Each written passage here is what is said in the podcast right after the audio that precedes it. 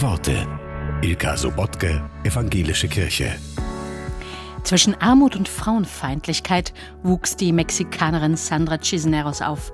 Dennoch, mittendrin findet sie Gott. Sie schreibt, man kann nie zu viel Himmel haben. Du kannst einschlafen und himmeltrunken aufwachen. Und der Himmel kann dir Geborgenheit geben, wenn du traurig bist.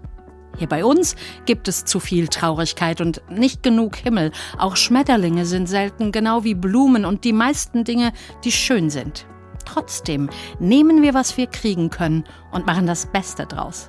Darius, der ungern zur Schule geht, der manchmal bescheuert und meistens albern ist, Darius zeigte heute in den Himmel, weil die Welt voller Wolken war. Seht ihr die Wolke da? Die dicke Wolke da? Fragte Darius. Seht ihr die? Die eine neben der, die wie Popcorn aussieht. Seht ihr die? Das ist Gott, sagte Darius. Gott? Fragte irgendeiner von den Kleinen. Gott, sagte er.